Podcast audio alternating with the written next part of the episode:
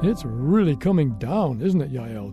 Do you think it's going to rain all day? This isn't so bad, Don.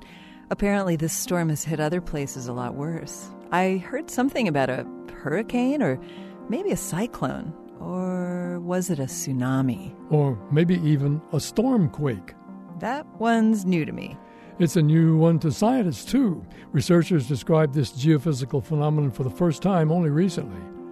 A stormquake happens when a hurricane or other strong storm triggers an unusual type of seismic event beneath the ocean in the shallow area known as the continental shelf.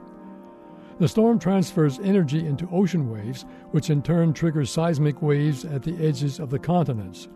These waves cause a springboard like effect on the seafloor, which causes the release of seismic energy from a particular area of the seafloor in what might be considered small magnitude earthquakes.